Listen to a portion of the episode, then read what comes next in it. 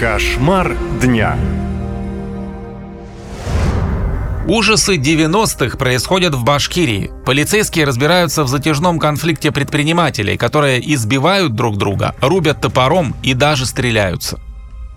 Происходящее в небольшом башкирском селе Шингакуль под Уфой в последнее время напоминает скорее сюжет блокбастера, чем будни сельской жизни. Поджог автомобиля, разборки со стрельбой, избиение и погони. Все это якобы один и тот же конфликт двух друзей детства, предпринимателей, бывших одноклассников. Один из них, Наиль Хасанов, говорит, что с человеком, который когда-то сидел с ним за одной партой, отношения действительно напряженные.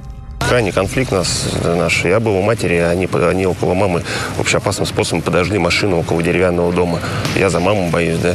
И я, естественно, поехал к нему разговаривать, к нему в гараж.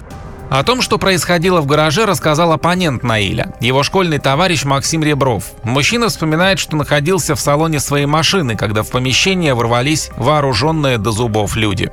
Два человека с одной стороны заходило, два человека с другой стороны. Я сижу, не двигаюсь, он испугался, потому что выстрелы продолжаются, идут. Э, смотрю, сестра упала. Помимо сестры Максима ранение получил и его друг Сергей. Он до сих пор хромает. Говорит по нему, как по мишени в тире выпустили едва ли не две обоймы с резиновыми пулями.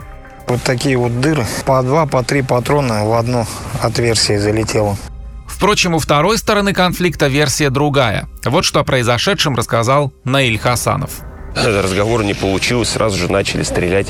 У них изъяли э, гладкоствольное, я знаю, оружие изъяли, э, травматический пистолет, арбалет и ножи. Мужчина показал фотографию своего приятеля, который якобы получил удар топором прямо по голове. В то же время Максим Ребров говорит, что за одним из стрелков пришлось спуститься в погоню и удерживать его до приезда полиции. Мужчина удивляется, как он вообще остался жив, отделавшись переломом, и рассказал о травмах во время предыдущего конфликта, который произошел два с лишним года назад, когда почти на том самом месте в него стреляли в упор. Тогда он насчитал с десяток ранений после короткого разговора с группой молодых людей, людей, приехавших на тонированной иномарке.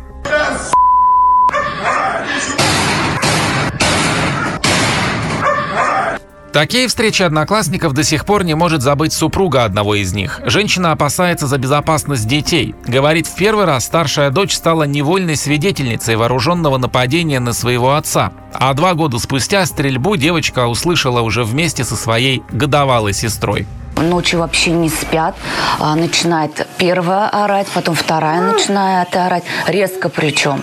Это вообще несколько дней вообще не спала просто. Всю ночь а, плакала, плакала и плакала. Я даже не могла ее успокоить. Вроде и к себе положу. О затянувшемся конфликте бывших приятелей знает уже вся округа. В полиции возбудили уголовное дело. Сейчас в отношении гражданина 1992 года рождения возбуждено уголовное дело по статье 115 Уголовного кодекса Российской Федерации. По факту повреждения имущества и причинения телесных повреждений другим участникам конфликта в отделе МВД России по Чешминскому району продолжается проверка для принятия процессуального решения. По предварительным данным, этот конфликт а, мог произойти на почве личных неприязненных отношений между двумя ранее знакомыми мужчинами.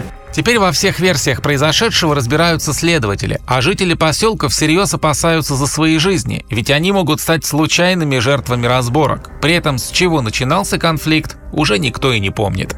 Больше историй слушайте на сайте «Наша лента». Наша лента. Сообщаем, действуем, помогаем.